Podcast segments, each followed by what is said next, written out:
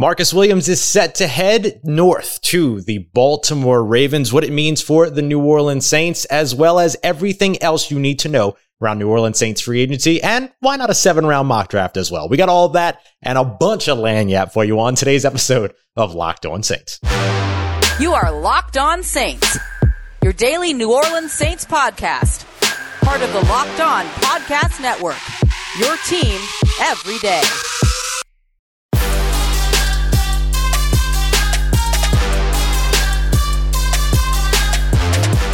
What is good, Who Dat Nation and Who Dat family? Welcome into another episode of Locked On Saints, your daily podcast covering the New Orleans Saints, part of Locked On Podcast Network, your team every day. Thanks as always for making us your first listen of the day every day. And don't forget that we are free and available on all platforms, including on YouTube as well. And I'm your host, Ross Jackson, at Ross Jackson Nola on Twitter. You can find me over at USA Today's Saints Wire, Locked On NFL, and here with you every single Monday through Friday on Locked On Saints. In today's episode, we're going through fast and furious free agency. So things are ever changing. And one of the big breaking pieces of news that actually just happened right before I started recording this is that the New Orleans Saints are looking like they're in line to lose star safety Marcus Williams. Marcus Williams, with 15 interceptions since he came into the NFL in 2017, has led the team in interceptions since that time. Also has led the team in interception percentage, accounting for almost 20% of the New Orleans Saints takeaways or interceptions rather since he came into the league. So he has been a very, very important part of the New Orleans Saints defense. And now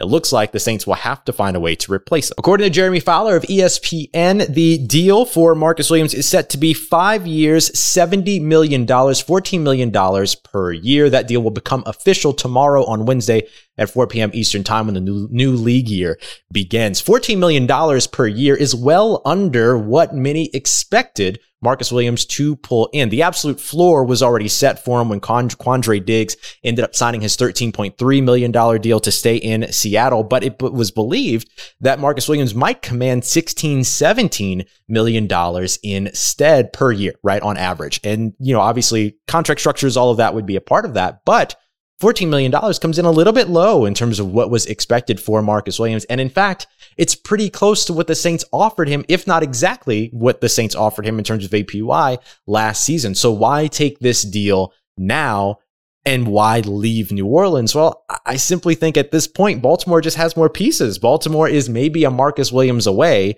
from being a Super Bowl competitor because with Lamar Jackson, it was already a Super Bowl competitor, that team. So I think that that becomes a big part of it. And I think that the other part of it is simply that for the New Orleans Saints, maybe they don't want to commit $14 million to that player, that position at this time, knowing that they're also in sort of these bargaining situations with other players. And even, of course, yes, the trade talk around Deshaun Watson. So which we're going to talk about a little bit more here in a moment. But I think that with all of that in place and the potential to bring a guy like Tyrann Mathieu to New Orleans, as well as a couple of other safeties that are available, obviously PJ Williams is somebody that they like a lot. That's a pending free agent that they could keep in New Orleans to help to, um, I don't want to say replace, let's just say be another option at that safety role. Maybe they switch to more split safety situations, things like that.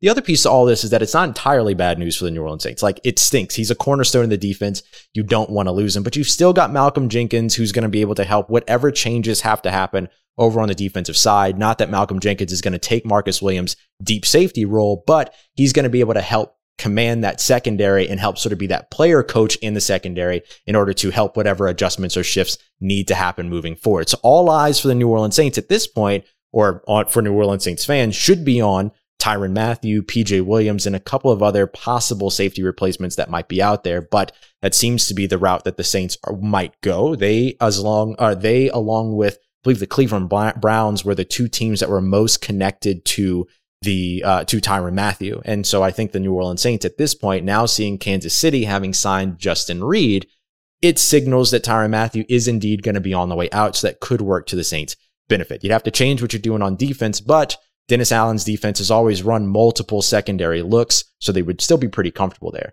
The last piece to all this is compensatory picks. Next year, this pretty much puts New Orleans in line. If this, if all holds and Marcus Williams goes to Baltimore, the Saints don't sign a comparable contract at $14 million per year, which seems unlikely in free agency. Uh, at that point, that would mean that the Saints would then be awarded very likely a third round compensatory selection in 2023, which works in their favor, especially if they're looking at trading draft capital moving forward into the next year. And that's what we want to talk about next.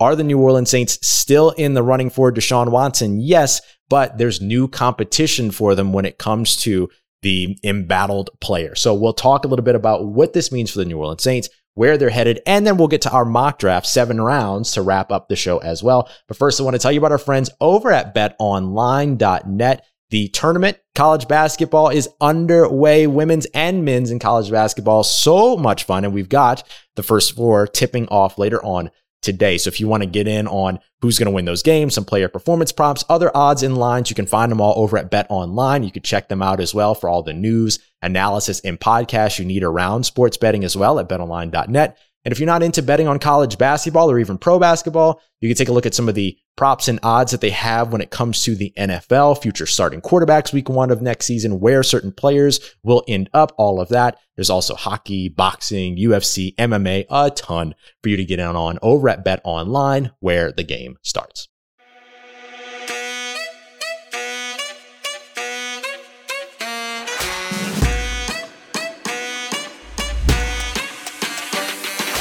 All right, family, continuing on with today's episode of Locked On Saints. Thanks again, as always, for making us your first listen of the day every day. Don't forget to go and check out that Locked On NFL YouTube channel as well. 30 minutes or less. Everything you need to know going on, especially in a week like this, all around the NFL from the local experts here at the Locked On Podcast Network. Find the podcast wherever you get your podcast, but also on YouTube as well. Just search Locked On NFL. So I want to talk a little bit next. We know that the New Orleans Saints at least look like they're about to lose Marcus Williams, but there are a couple of other players, Terron Armstead, Jameis Winston, PJ Williams, Kwon Alexander, to where so far it's been all quiet on the home front when it comes to those. Now I'm consistently checking my phone and checking Twitter and making sure that I'm giving you the most up to date information there. But so far, we haven't really heard anything beyond Marcus Williams. So when it comes to what the New Orleans Saints are looking to do next and turning their heads to the future, I think you have the Marcus Williams piece to all this.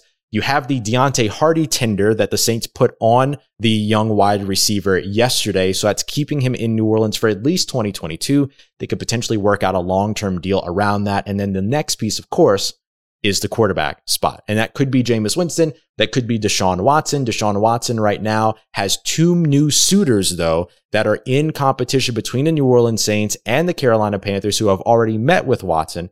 And now the Cleveland Browns, as well as the NFC South, the, pretty much the entire NFC South, aside from Tom Brady and the Tampa Bay Buccaneers, are in on this. Now the Atlanta Falcons getting in on this. Now remember, this is still a player that has 22 civil suits for sexual misconduct or alleged sexual misconduct levied against him. He's going to be testifying today to finally speak about those things. So he's scheduling these meetings around his testimony, but a decision is expected to be made potentially as early as Wednesday. He'll be meeting with the Atlanta Falcons on Wednesday. Now he has a history with the Atlanta Falcons and the Arthur Blank, the Blank family. He's of course from the Atlanta area, played high school near there. Arthur Blank, very fond of him from those days. I believe he was also a ball boy for the Atlanta Falcons at one point. So there's a little bit of history there. So if you are of the population of people that's rooting for Deshaun Watson to end up in New Orleans, the Atlanta Falcons aren't just coming in to try to drive the price up for their NFC South divisional rivals, the Panthers and the Saints.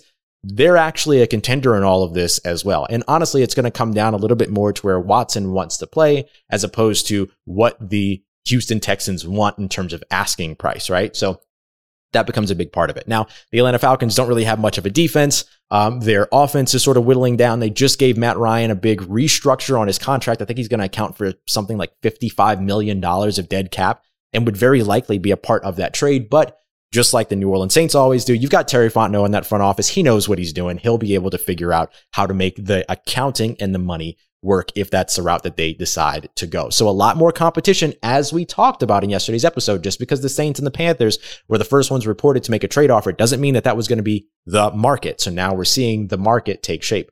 We've also seen the Indianapolis Colts as well as the Seattle Seahawks try to enter the conversation as well, but both of them actually denied permission to speak with Deshaun Watson at that time and at very likely Deshaun Watson's request. So New Orleans Saints, Carolina Panthers, Atlanta Falcons, all in the NFC South, all in the running, as well as the Cleveland Browns. Now, for the New Orleans Saints, outside of that sort of very complicated and complex situation, which if you want to hear more about in terms of my opinion on the situation, you can head over to yesterday's episode and listen to that. I won't reiterate, but we know what's going on with Deshaun Watson, and we know that there are all of these sexual misconduct things that are still, or excuse me, charges that are still there, uh, allegations that are still there, and probably going to get more clarity about that by the end of today. So, an important note there. Uh, when it comes to the New Orleans Saints, in terms of what else they're doing in terms of free agency, where do they go from here? Deonte Harty getting that tender is a huge one because New Orleans Saints, of course, are looking to refine that wide receiver room. They expect to have Michael Thomas back in 2022. They now bring back Deonte Harty and they continue to look at ways to uh, improve what it is that they're doing over on that position. One of the ways that they could potentially do that is reuniting. We talked about Tyrann Mathieu and the LSU connection and bringing him back to New Orleans in the Louisiana homecoming. There's another wide receiver out there that could be another Louisiana homecoming, and that would be Jarvis Landry, the New Orleans Saints and the Kansas City Chiefs. So the two teams reportedly showing the most interest in former Cleveland Browns wide receiver Jarvis Landry. The key here is that he has been released by the Cleveland Browns, which means he doesn't count against any compensatory picks that the Saints might earn losing free agents this year. So a really, really important detail there that the Saints could potentially get in with all of that. And one more thing here, I just want to mention Schultz report putting something out, another team in the mix for Deshaun Watson. Told you this market was going to continue to grow with this one.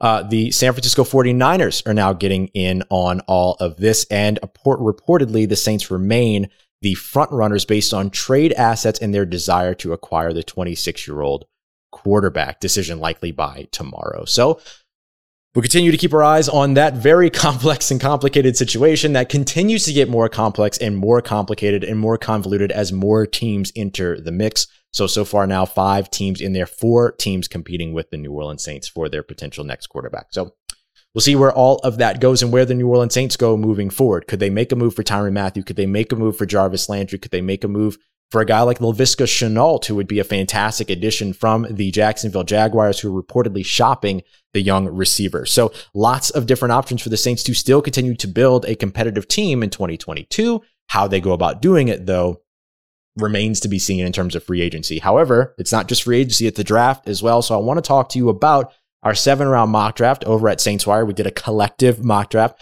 Want to go through it? We started off at wide receiver, but it didn't take long for us to circle back to quarterback. I'll tell you why as we continue on and wrap up today's episode of Locked On Saints. But first, it's our friends over at Rock Auto what kind of car trouble you having? I know you're having it. We all have it at some point. Your belt squeaky, your your your your car makes a noise when you turn, or your check engine light is on, whatever it might be. You just need new windshield wipers or windshield wiper blades, whatever it is. Rock Auto is the place to go. They'll get you all taken care of. Super easy to navigate menu that allows you to select make, model, year, and then whatever part, piece, or accessory you're looking for and you're going to get it 30, 50, sometimes up to 70% cheaper than what you're going to pay over at those brick and mortar chain stores. They're going to upcharge you because you're a do it yourselfer as opposed to a wholesale professional, all of that. Plus you get to cut out the middleman who goes away and disappears for 20, 30 minutes and it comes back just to tell you that they're going to order it. Order it yourself, get it shipped directly, pay a ton less in terms of the part. Then you just go to the shop to, and pay for the labor, which is usually much cheaper because of that whole wholesale versus do it yourself type of pricing. You can avoid all of that by heading over to rockauto.com and getting anything you need for your car, truck, or vehicle. And don't forget to let them know that Locked On sent you by writing Locked On in the How'd You Hear About a section. Amazing selection, reliable low prices, and all the parts your car will ever need at rockauto.com.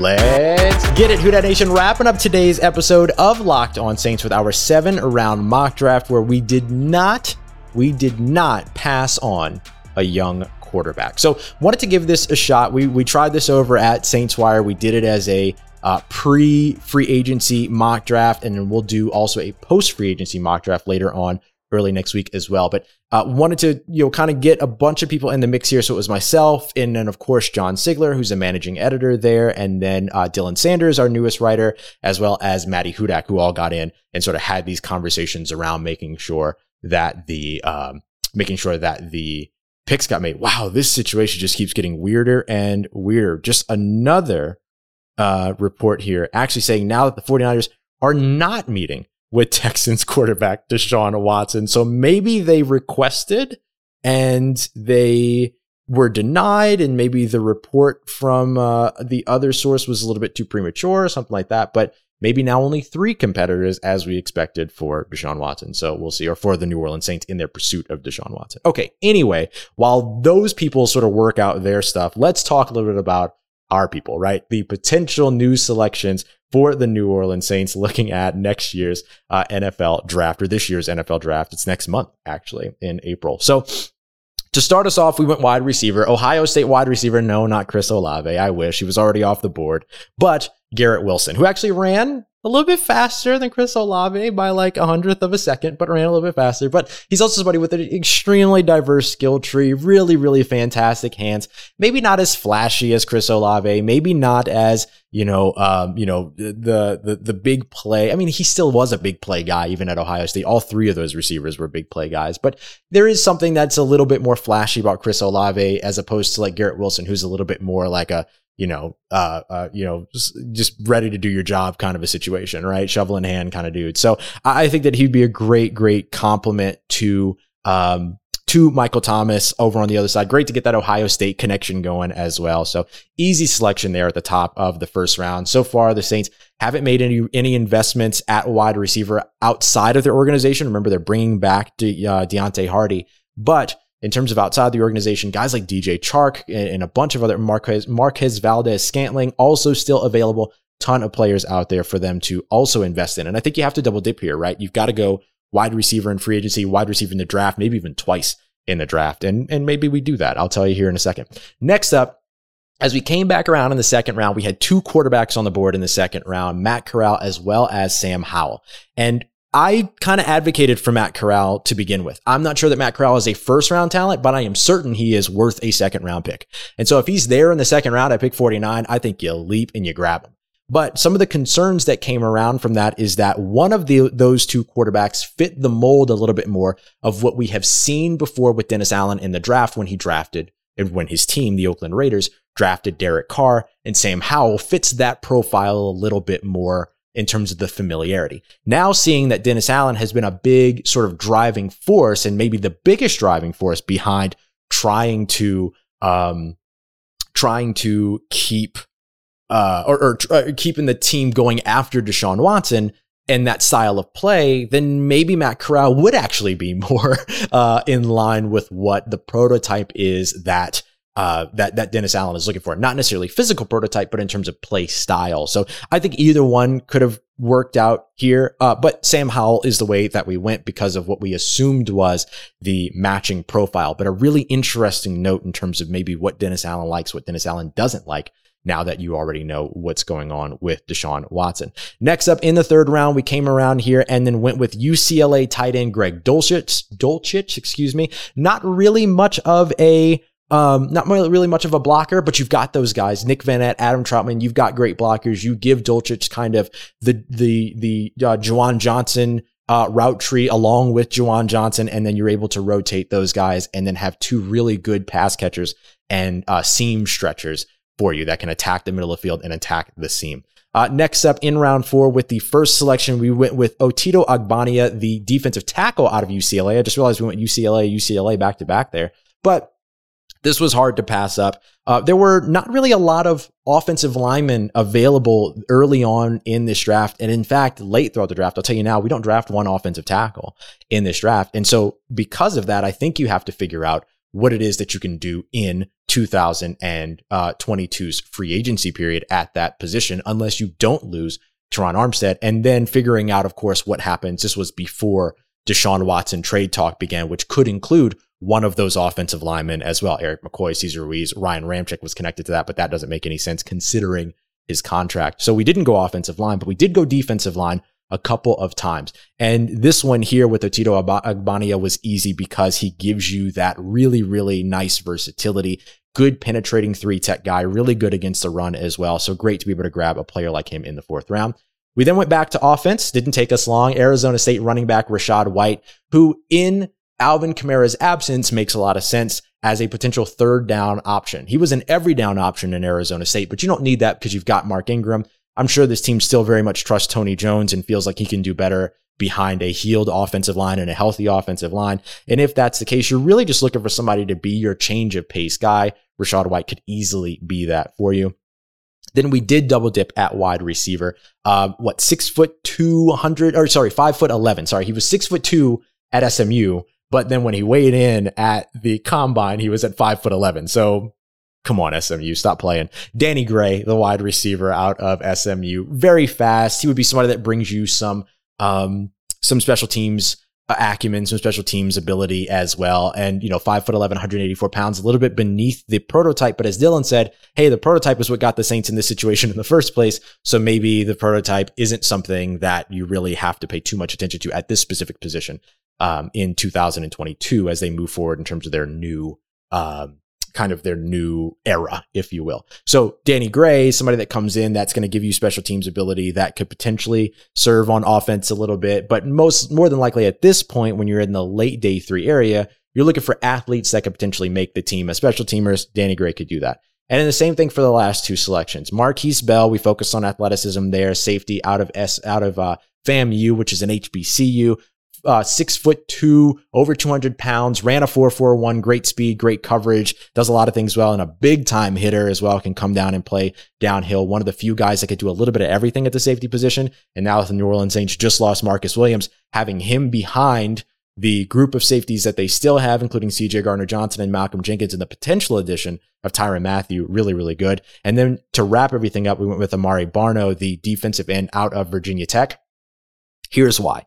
Six foot five, 246 pounds, six foot five, 246 pounds, six foot five, 246 pounds with a 4.3640, which is just absolutely absurd. Six foot five running a 435, running a 436, excuse me.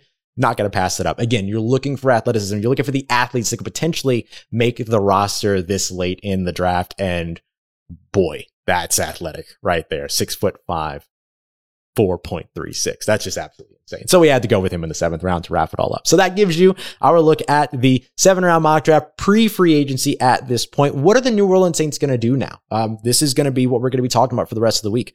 What's going to happen with Deshaun Watson? What's going to happen with the Saints and Marcus Williams, losing Marcus Williams to the Baltimore Ravens?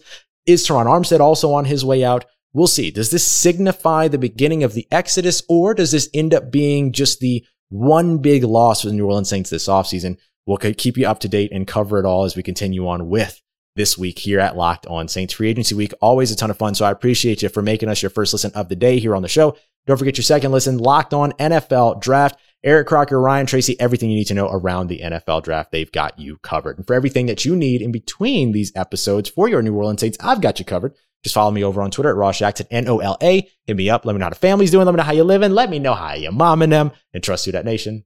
I'll holla at you.